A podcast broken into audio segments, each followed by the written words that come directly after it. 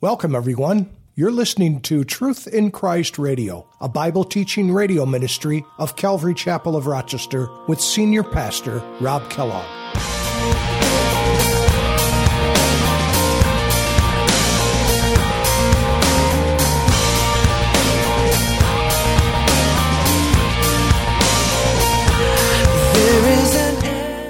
So he's putting the bar really high. And what does that do? It forces us to examine our own hearts in every relationship, in our relationships, in our marriages because every one of us is going to have a complaint. And it's, it's really important that we look at ourselves and look really deep and, and don't look there too long, but look to Him and, and notice and let Him bring the, the stuff that's inside of you and conform it to the image of Christ. Let Him take it out of you. It's sort of like a potter. He reaches down into that thing and he pulls up the clay and he's just continuing to, to get out the impurities and the junk and he's getting all that stuff out. Let God do that because that's what He wants to do.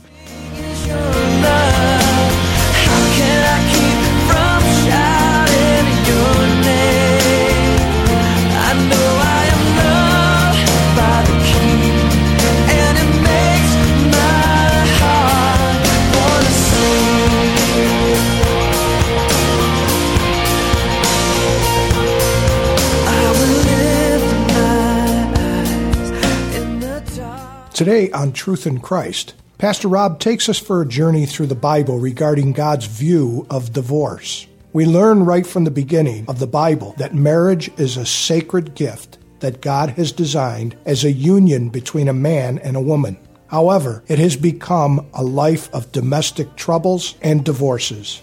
God gives us specific instructions regarding marriage and how to have a sacrificial relationship with each other.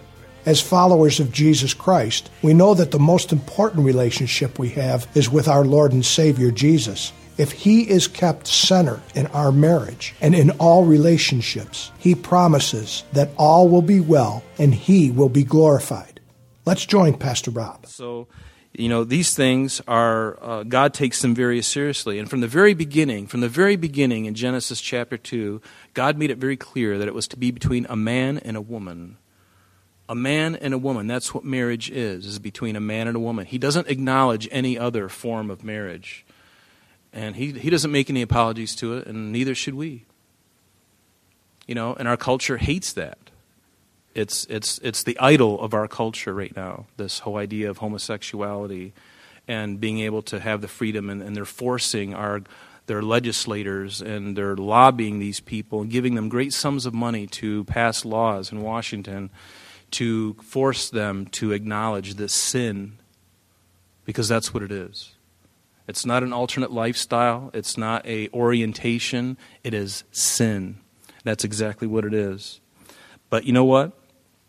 You know, they, they, they, our culture now, it just sees this intimacy between a husband and a wife you know, uh, sees it as just something as uh, a means to an end. It's become something totally selfish and self focused. And honestly, I think our culture thinks way too much about sex, to be honest with you. I think we're so inundated by it in every form, in, in music and movies and media and, and magazines. Uh, we're just so inundated with it. And just a little fuel is all it takes to incite that lust in every, every one of us we're human beings and we, we're not per, you know, impervious to these kinds of things that we see. And it's a pressure. It's a pressure on women, it's a pressure on men. And I wish it weren't there, but we think way too much about it because, again, we are surrounded by it. And why should it consume so much of your mind?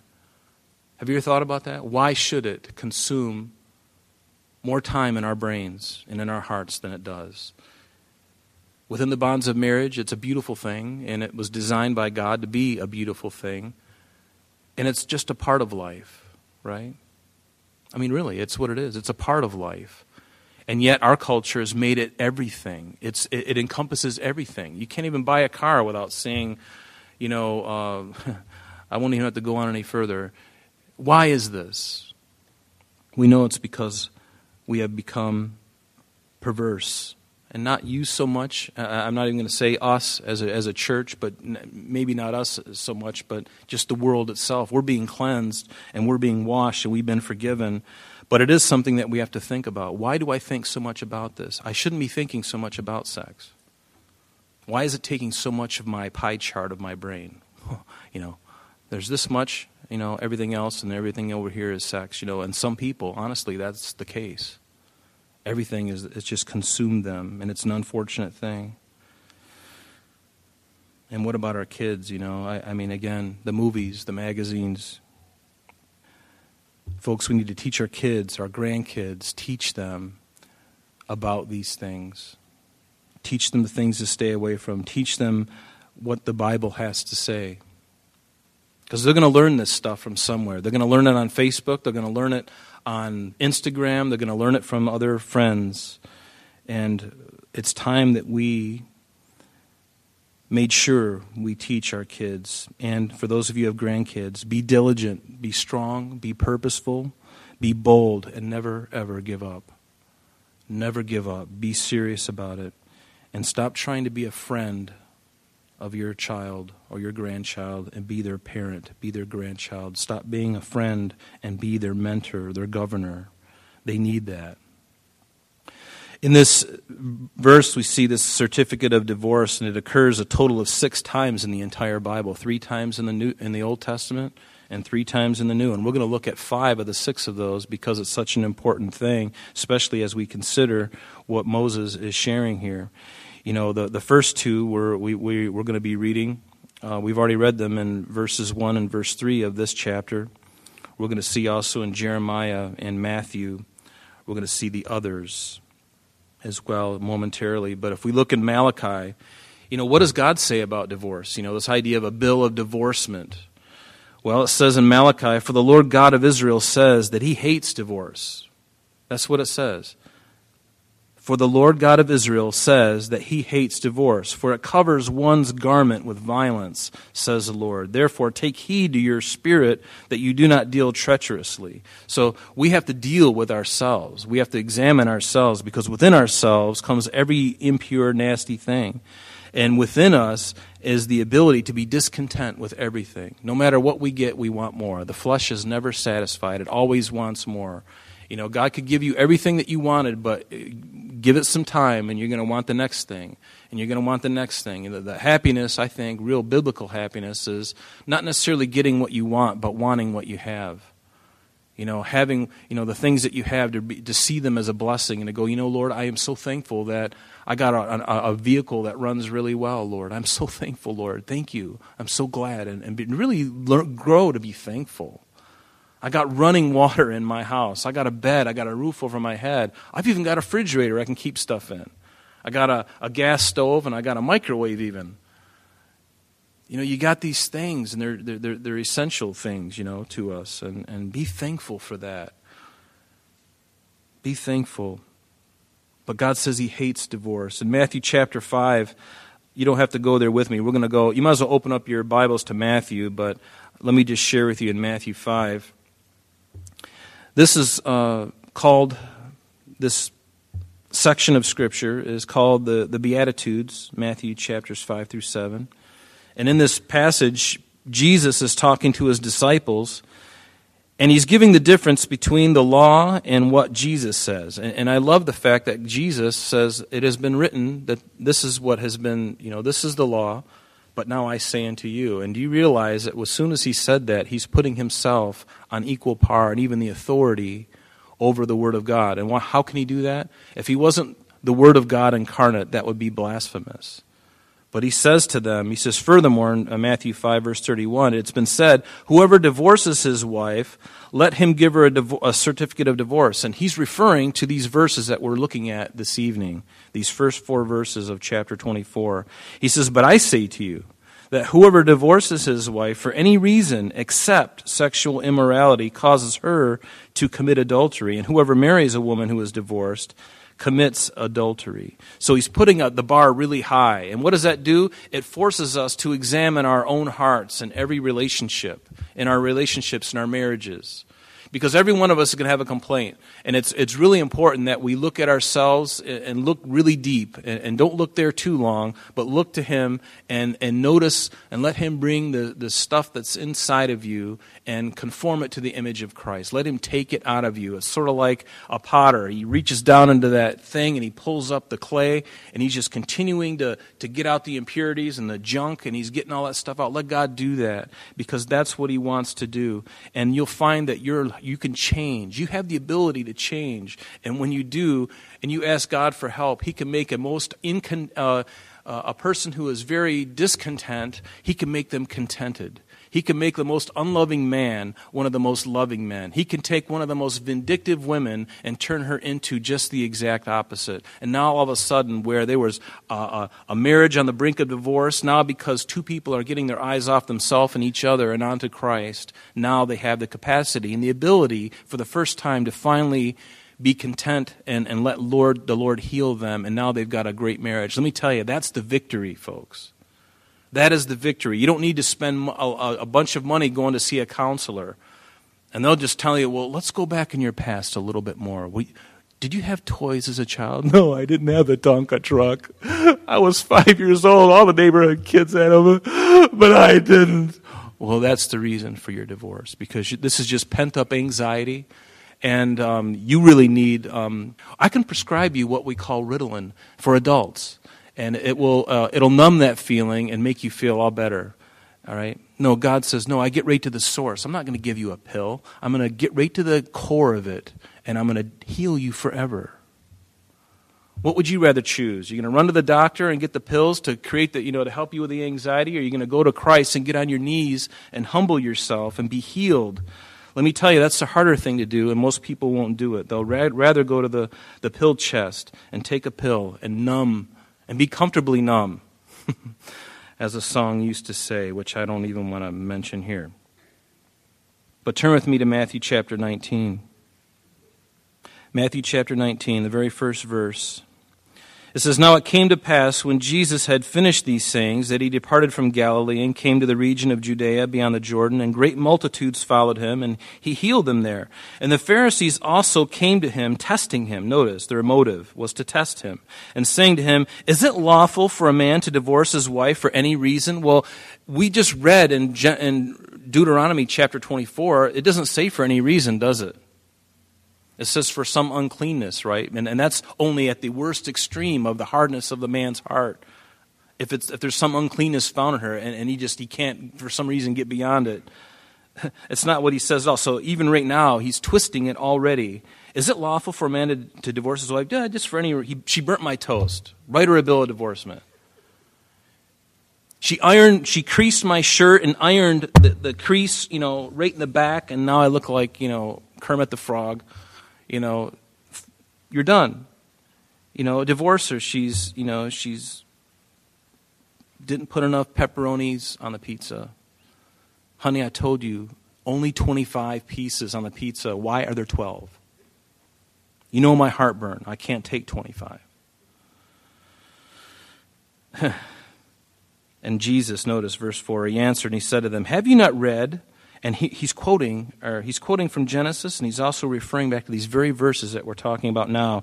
He answered, Jesus said to them, Have you not read that he who made them at the beginning made them male and female? Notice that, male and female, not male and male, or male and question mark, not female and question mark. No, it's male and female. Do you know the difference between male and female? It's very simple. It's very simple. And is there an edge in my voice? Yes, there is. For this reason, a man shall leave his father and mother and be joined to his wife. His wife, a woman. The man's wife is a woman. And the two, notice, shall become one flesh. So then they are no longer two, but one flesh. Therefore, what God has joined together, let no man separate. And they said to him, Why then did Moses command to give a certificate of divorce and put her away? And he said to them, Moses, because of the hardness of your hearts, he permitted you to divorce your wives. But from the beginning, it was not so. Do you, do you, see the difference? God sets the standard high, and Moses set the standard a little bit lower. But because of the hardness of their hearts, and, and you know, God allows this. God allows this, but Jesus, again, puts the bar, he puts the bar higher because that was the design all along. But again, God, God in his mercy doesn't is not glorified when two people are, are married for 10 years and they hate each other and the whole family is torn apart. All the kids are fighting. Everybody's fighting. Everybody hates each other. Is that does that glorify jesus? Sometimes i think depending on the circumstances you know within god's grace these things can be you know, again, you can never condone the thing, but, you know, you can understand that because of the hardness of people's hearts, God is a God of mercy, but it's only in the extreme cases. But the better thing, folks, is to examine your own heart. To examine your own heart, male and female. Get on your knees. And it's because people don't do that that divorces happen, especially even in the church. And he said to them, Because Moses, uh, because of the hardness of your hearts, he permitted you to divorce your wives, but from the beginning it was not so. And notice verse 9, And I say unto you that whoever divorces his wife, except for sexual immorality, and isn't that what we looked at in, in Deuteronomy chapter 4? That there was some uncleanness in her, or uncleanness in him. Something di- a little bit different than uh, adultery or something, but whatever it is, it's a question mark, mystery here. But th- that's the context, really, uh, of, of what we're reading tonight, as some kind of sexual immorality. And he, and he marries another, commits adultery. And whoever marries her who is divorced commits adultery. You know, there are three different types of adultery. And originally, I thought there were only two. And the Lord impressed upon something else. We know the physical adultery, that's very easy. Physical adultery, we all understand. And spiritual adultery, we understand as well. When instead of worshiping the one true living God, we worship some other God. We know that that's spiritual adultery. But I want to share with you that I believe that there's another form of adultery, and it's called emotional adultery, and it's really the precursor to physical adultery. And what is that? That's when you no longer are speaking to your spouse only. You know, um, you know, we should make sure that uh, that our spouse is the only one who you are engaged with, not only physically, but emotionally and spiritually as well. Be careful of friends of the opposite sex. Be careful of best friends. Guys, if you have another woman that's not your wife, don't divulge all your uh, the, the, the secrets and the, and the deep things of God in your heart to her. No, that's for your wife. Don't get don't allow the emotions to blur because once you do that, let me tell you, there's only a matter of time and it's very natural when you're divulging the, the, the deep things of your heart, the very next thing, the very next thing is physical adult or you know physical uh, you know relationships. God designed it that way. When you're sharing the very everything about you, you're sharing that with somebody. That's the person you're supposed to marry, if it's the Lord's will. But that's that, you only do that with your spouse or your soon-to-be spouse. You're the one that you're engaged to. You share everything to her, to him.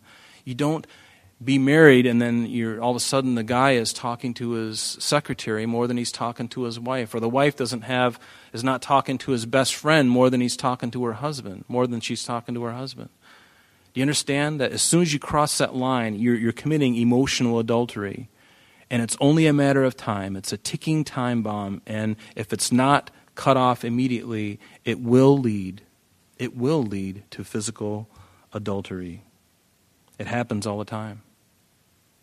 I've seen it in my own sphere of influence. For some reason, a man, you know, doesn't want to talk to his wife, and now he's speaking to somebody else. I'll be like, hey, man, you better be careful of that. If you can't talk to your wife, you need to learn to talk to your wife. And if you can't talk to your wife, then you got to examine why is that. You need to really get to the brass tacks of why, why am I the way I am? You got to figure it out. You got to do the harder thing and dig deep and get on your knees and on your face and pray to God to give you help. Because if you do not, you are on a slippery slope and it will end there. It will end there. It's only a matter of time. And God gave Israel a bill of divorcement. Talk about spiritual adultery. We know in Jeremiah chapter 3, as Jeremiah was prophesying to the, the, the, the Jews before they would go into captivity to Babylon, God gives them a call to repentance. For, for Israel, the, the northern ten tribes who have already gone into captivity in Assyria a couple year, a hundred years prior to this, and now here Jeremiah is with the southern two tribes, Judah and Benjamin, and, and God tells him to call them to repentance. In fact, in Jeremiah chapter 3, verse 6, it says, The Lord said also to me, to Jeremiah, in the days of Josiah the king, He says, Have you seen what backsliding Israel has done? She has gone up on every every high mountain and under every green tree, and there played the harlot. And I said, after she had done all these things, Return to me. But she did not return. And her treacherous sister Judah saw it. And then I, uh, and then I saw that for all the causes for which backsliding Israel had committed adultery, I had put her away. Notice, I'd given her a bill of divorcement, a certificate of divorce. Temporarily. God wasn't going to divorce Israel forever, for a time. Yet her treacherous sister Judah did not fear, but went and played the harlot also. So it came to pass through her casual harlotry that she defiled the land and committed adultery with stones and trees. These were things that idols were made of. That was spiritual adultery. They should have been worshiping Jehovah God, but instead they, they fashioned stones and trees in the likeness of these idols, and they worshiped them, committing the spiritual adultery. And God says, I write you a bill of divorce because I went, I, have I've talked to you about this several times. I've sent the prophets, rising early. Often I send them to you, and you did not repent from this adultery. And yet, for all this, her treacherous sister Judah has not turned to me with her whole heart, but in pretense. They just fake it. Lip service. So, adultery, divorce, these things are ugly. They're horrible things. In verse 5, let's go back to Deuteronomy 24. Verse 5, it says, When a, a man has taken a new wife, he shall not go out to war or be charged with any business. I say amen to that. Is it retroactive? Can I go back and, and now take a year off? Actually, I wouldn't want to take a year off from this, but I, I, I, guess that really wouldn't work now, would it? But uh, that's okay. But he's supposed to not go out to war, neither shall he be charged with any business, but he shall be free at home for one year, and he shall cheer up his wife, which he has taken. That's what it says in the King James. Cheer up his wife. And you know, I, I like that. Uh, I mean, obviously, in the in the New King James, it says he shall be free at home one year and bring happiness to his wife whom he has taken. I, I kind of laugh when I see that. You know, it's like it makes you wonder if, if now that she's married this guy, she's like, oh, and he's like, okay, I gotta, I gotta be about cheering her up now. Really, I am that good. I really am that, you know, that, that guy that you married. I really am that guy that, you know, before when I was, you know, standing uh, there in the, in the, in the display case. I really am that guy. And he's got to cheer her up. He's got to, you know, make her happy. I think that's funny because it's not the other way around. It's always the guy, you know. He's the one who's got to cheer his wife up because she probably realized, wow, he's really not all that. You know, he spoke a good game before the ring, but now after the ring, he's somewhat tarnished and no longer brings chocolates, no longer spouting sonnets, no longer spontaneous poems, you know, at night before bed. But I love this provision in the law because it allowed a newlywed couple to get to know one another. And what I wonder how what a blessing that would be for some people today. You know, if for somehow, you know, families, I think families could do it if they chose to do it. I, I, think that'd be the greatest thing. Probably one of the best investments that could ever be made is to allow a newlywed couple just to be free from distraction for a year. And their parents would take them in, they would do whatever they got to do to give them that freedom. That way they can start a family, they can get their head around getting to know each other, they can spend time, you know, walking out to Genesee Park and, you know, cruising along the thing on their bikes and, you know, and just making their parents jealous you know, uh, you know, but just getting to know one another and really getting to know each other. What a blessing that would be. Wouldn't it be great? Wouldn't it be great to give to somebody, you know, if you had the money? But in this culture, everybody lived together. They live very close together, so I suppose they could do that. We could do it today, but I don't know that people would do it. But it's a really good thought, though, because you see the benefit of it. It would certainly encourage this new couple. But then he goes on and he says, nor shall any take the lower or the upper millstone for a pledge, for he takes one's living in a pledge. And the idea of a pledge is to, to bind. Unfortunately, that's all the time we have for today. But please join us next time as Pastor Rob continues our study in the book of Deuteronomy. Calvary Chapel of Rochester is located at 2503 Browncroft Boulevard, Rochester, New York, 14625. You can reach us at our church office between 9 a.m. and 4 p.m. Monday through Friday at area code 585 586 3140. If you would like to have an audio CD of today's message mailed to you in its unedited form, simply mention today's date when contacting our church office. And that number again is 585 586 3140. You can also contact us via the web by logging on to www.calvaryrochester.com. There you will be able to access a number of useful things such as information concerning our beliefs, ministry and contact information, our location and service times, and much more. You can even download the radio and sanctuary messages in MP3 format free of charge from the resources link. To listen to Calvary Chapel of Rochester Sanctuary messages or Truth in Christ radio on your mobile device, just subscribe to both through Google Play or Apple Podcast. We are so glad that you could join us today, and if there is any way that we could bless you in your walk with Jesus Christ, please don't hesitate to call our church office. Remember, Jesus said, I am the way, the truth, and the life, and for this cause I have come into the world, that I should bear witness unto the truth. Everyone who is of the truth hears my voice. May God bless you in abundance today as you walk with Him. And until next time, this has been Truth in Christ.